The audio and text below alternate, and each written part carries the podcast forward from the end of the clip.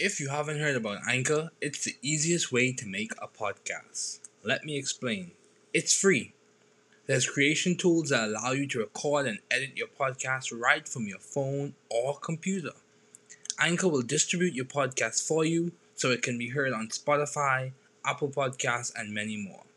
You can make money from your podcast with no minimum listenership. It's everything you need to make a podcast in one place. Download the free Anchor app or go to anchor.fm to get started.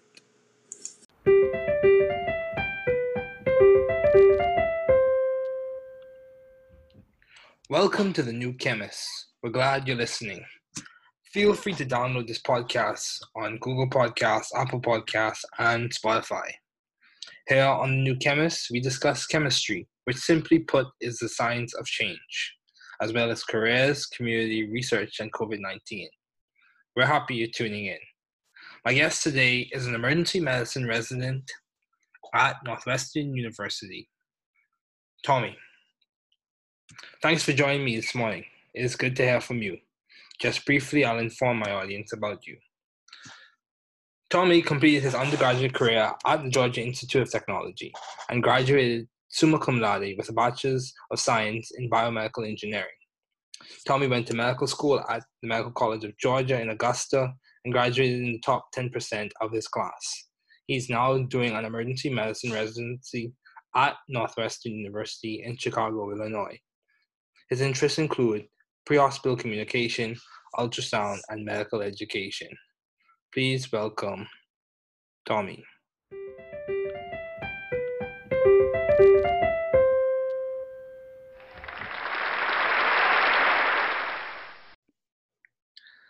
Thank you, Tommy, for joining me today. It is good to see you. Yeah, glad to be here. Yeah, so what has been some of the most beneficial advice you have received?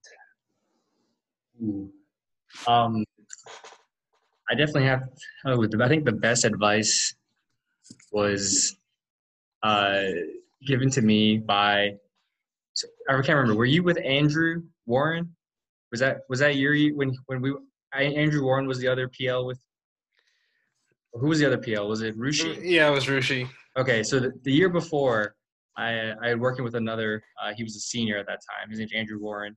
He's he's also an emergency medicine resident now over in Florida. Okay. I think his biggest advice that always stuck to me was just like, don't be a douche, you know? Okay. Like, yeah. So, I don't know. I think I took it to heart because there's a lot of, I feel like in the medical field, you know, there's a lot of personalities, you know, surgeons have big egos. A lot of people, you know, think they're, you know, the best, and, you know, probably are. But, you know, just take everything with a grain of salt, and, you know, if they say something to you, don't react to it. Just kind of take it as it is. Just, you know, that's just who they are. Just play it off. I think that kind of goes a long way, because I've seen a lot of my peers when like someone says something to them and they react negatively. Okay. Then that goes, you know, that can go really, really bad. And it's not, you know, it's not their fault, because that's a normal reaction to most of the situations that they were put in. But, you know, it's just kind of how life is, you know. Mm-hmm. Kind of just have to suck it up sometimes, and, you know, deal with it. But life goes on, and yeah, it gets better. Yeah, it gets better. Yeah, I agree. Yeah, you can't take everything like personally. Yeah. Mm-hmm. Yeah, even though sometimes you feel led to, but you can't. Mm-hmm. Yeah. So, do you have any advice to those wanting to pursue the field you're currently studying in as an emergency medicine resident at Northwestern? Yeah, I'd say just keep an open mind. There's, you know, medicine is such a broad field. If you know, emergency medicine is something you're truly passionate about, just kind of get your feet wet before making a decision, because I've seen a lot of people, you know, they're gung-ho emergency medicine up until their third or fourth year of medical school. And then when they actually do it, they realize, you know, this is not for them. So just, you know, keep an open mind and be willing to try everything and do everything, because you'll never know what you'll enjoy in life. Okay. Yeah, dude, that's good. That's good. So in terms of your long-standing interest in the field of science, what have those been? I'm just curious to know, what have been your long-standing interests in the field of science? So I guess not so much as science, but I feel like education has always been something that I've been passionate about, just pursuing like education. So, you know, when I was an undergraduate, I worked as a TA in medical school. I worked as an anatomy TA as well. I'm just kind of pursuing the advancement of both medical education for students and learners, and as well as patient education. I feel like there's a large component, you know, kind of one of the reasons why I wanted to do emergency medicine was, you know, you see all these patients come in, they don't know why they're taking the medicine. They don't know why, like what hypertension is. They don't know what hyperlipidemia is. And nobody's took the time to just sit with them and talk with them. You know, explain, you know, this is X, Y, Z. This is why you have to take your medicines because of X, Y, Z. And that kind of education component goes a long way in patient care. Yeah, I would say patient education is very important because, you know, even when I volunteered at Winship Cancer Clinic Midtown Emory when I was at Georgia Tech, one of the things, they had booklets and like other resource materials there for patient education because it was so important for the cancer patients to know what they're going through and why they're going through it. So how do you maintain view of the bigger picture in your career and in your life in general? Even when you face challenges and circumstances, as you were saying, sometimes you have to deal with negative comments or criticisms or whatever the case may be. How do you maintain view of the bigger picture? I mean, a couple of things. So one is just taking each day, you know, one day at a time, and not, you know, if the past is in the past, you can think about it, worry about it, but just it's happened, it's done. Don't worry too much about it, just because, you know, you kind of have to keep moving forward if you make mistakes. And then kind of in the bigger picture, just appreciating, you know, why I wanted to do this, why, you know, my passion is for helping people. Just keep remembering that, you know, I'm doing it for the patients, even though the hours are long, the work kind of sucks sometimes, and the patients most of the time are not grateful and for the work that you do. Just understanding that, you know, you're helping them, you're giving back to the community, and in the long term, hopefully you're making a difference. Wow. So yeah, that's good. So you're saying the thing that keeps you going, the thing that gives you, or maintains your view of the bigger picture is the idea of making a difference and your passion for the field. Yeah, that's good. That's good. So how have you been adaptive and creative in the field of science? In what way have you been adaptive or creative, even as a student? Yeah. I know you were at Georgia Tech, then you were at Augusta, now you're at Northwestern. So how have you been adaptive or creative? So, especially particularly at Georgia Tech, so, you know, we're both BME. So we worked with, you know, we worked with medical devices. You know, I had some ideas for medical devices that could help better the field of medicine. None of them really took off, but there's a lot of similar products on the market right now. I remember in 2300 or one of the classes where we designed it was like an infrared vein mapping device. And this was like 6-7 years ago now. And now in the market, there's actually something like that on the market right now. Oh, wow. So, yeah, dude. Kind of dropped the ball on that. Yeah, it sounds like you should have pursued that. But how have you sought or found, obviously, you've been successful as a student because you're now a resident at Northwestern. So how have you sought or found the right environment for you to thrive scientifically and intellectually? How did you find it? Or how are you seeking that environment? Yeah, I think just surrounding yourself with like-minded people, I think it's very important. Just because if the people around you have similar goals and aspirations, I would think that kind of helps you personally kind of build up your own goals, because you see these other people and, you know, how amazing they are and how passionate they are about the things that they want to do, and that kind of like invigorates. Invigorates. That's a good word to use. Invigorates kind of your own passion, and you feel like, you know, you feel like you want to be like these other your peers, and you know, you strive to better yourself to be like them. Wow, That's good. Yeah, dude. Yeah, because I think culture and community does play a large role in your capacity to thrive and to do well and to achieve success. So, given all your responsibilities as an emergency medicine resident and your accomplishments, how do you maintain a balanced life? Or how are you striving to maintain a balanced life? Yeah. So I guess undergraduate was a little bit easier. You felt like you had a lot more free time in college. Yeah. Yeah. Medical school was a little bit more of an adjustment just because, you know, people kind of related to drinking out of a fire hose. Oh, wow. It kind of just like floods you with information. So it was a bit of a challenge, but, you know, doable. Residency is a little bit different in the fact that, you know, you're an employee, so you're getting paid to work. So you're getting paid to be there 12, 14 hours a day. Mm-hmm. So, you know, you're kind of committed in that sense, but just taking, you know, whenever you get some time, like free, like today, I had the day off. So just take time for yourself, you know, do the things that you want to enjoy. Mm-hmm. Stay on top of your own personal hygiene. I'd say it's very important. Make sure you got clothes, groceries in the fridge. Yeah.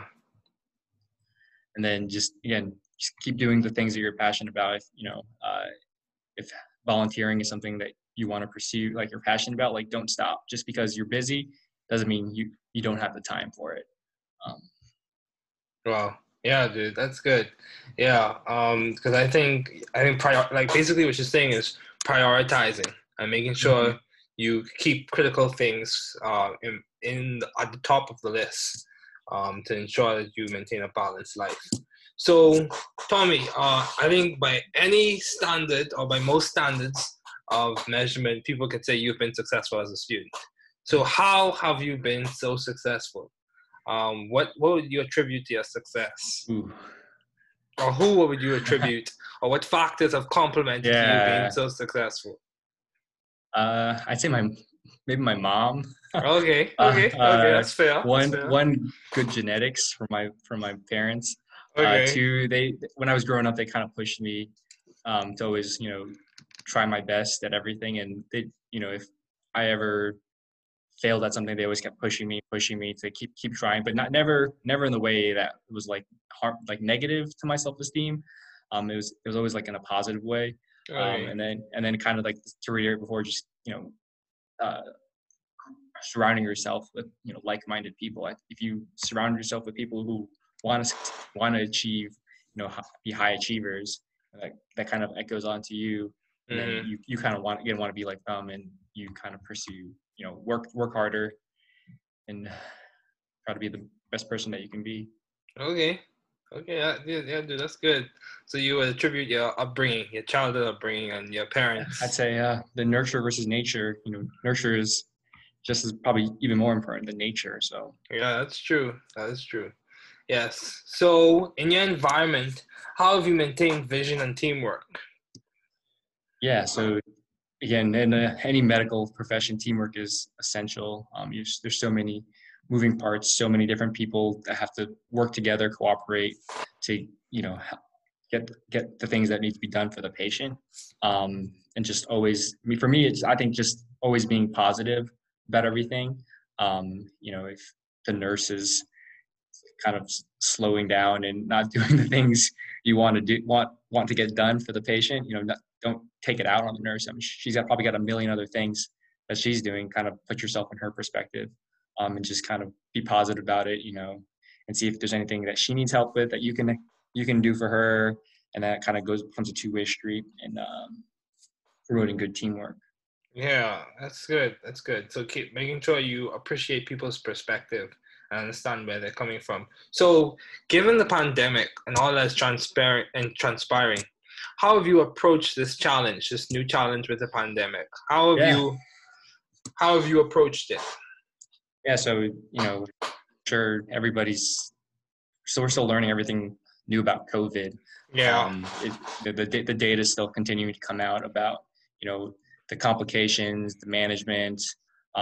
So it's an ever-changing process. So we don't really know everything yet, but, you know, just keeping yourself updated, I think, is probably the best thing for anybody can do. You know, the CDC has wonderful resources. if you have any questions to look at. And just, you know, being smart, you know, wear your mask, social distance.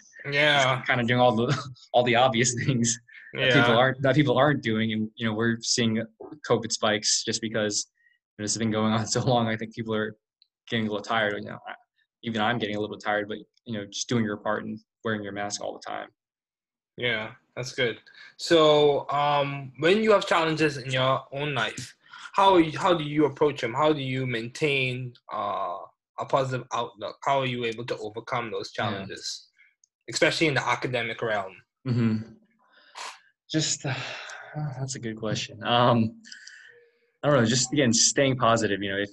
They say, like, if you first don't succeed, try again. Mm-hmm.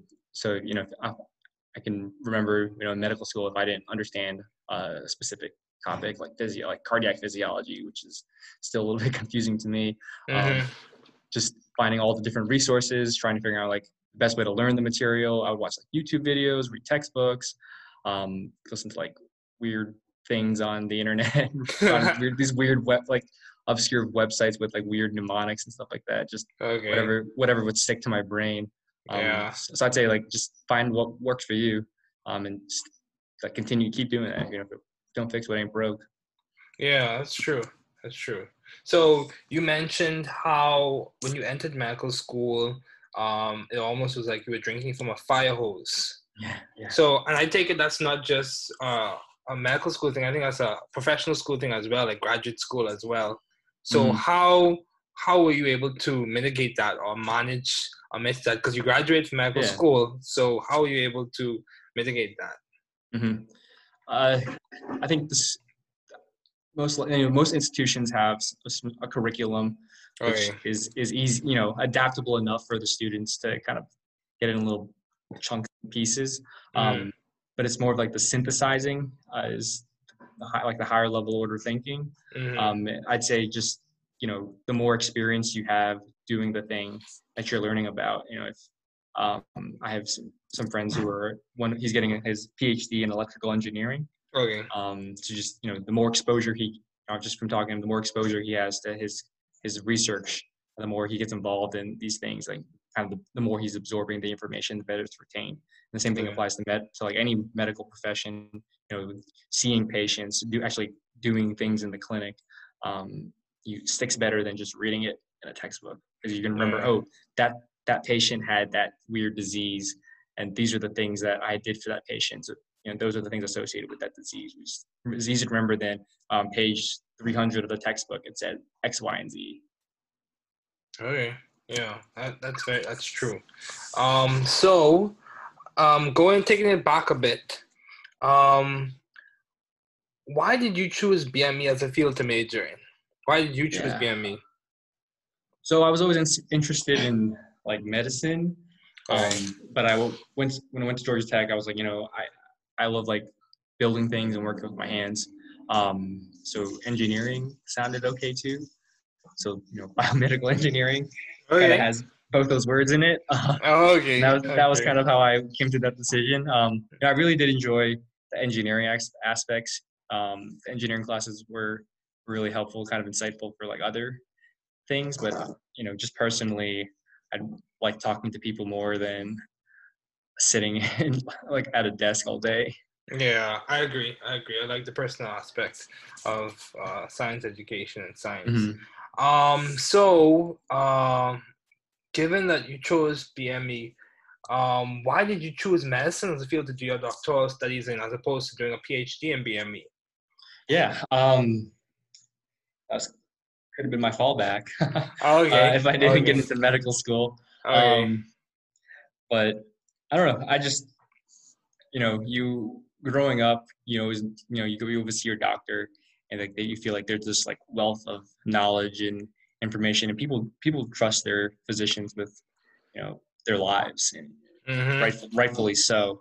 And kind of just that ability to change lives and make a difference made me want to pursue medicine more than engineering. Not to say that, you know, engineers probably do way more than I do right now, and changing lives, you know, like these pacemakers these patients have are crazy. saved millions of lives. But in there, it's a team of engineers that designed this, and we just put them in and make sure everything looks okay. Yeah, that's good. That's good. So yeah, as we conclude, I have one more question to ask you. What have been your most effective and impactful ideas to date? If you were to think of one idea you've had or that's been given to you or you worked along with, what has been one of your most effective and impactful ideas? I feel like, I guess not necessarily an idea, but I feel like my most impactful role was being a PL. I feel like I got to change a lot of people's lives. You know, I'm doing this interview with you right now. Yeah, that's true. I've gotten some like texts and like Facebook messages from like past freshmen that I've had. Some of them are in medical school now. Some of them have jobs, and just telling me like, you know, they remember me just sitting down talking to them, kind of just talking about life and. You know, I don't know. I feel like that to me, that's been the most impactful role that I've been in so far. Yeah, and I would agree with you because I would say I benefited from being under your PL ship or whatever you coin the term for it, because even when I was a BME student, I was able to come back and get beneficial help or feedback, especially for 2210. I remember those days. Remember those days too. Yeah, so yeah, man, it was good to have you on. Thanks for joining me today. Yeah, thanks for having me.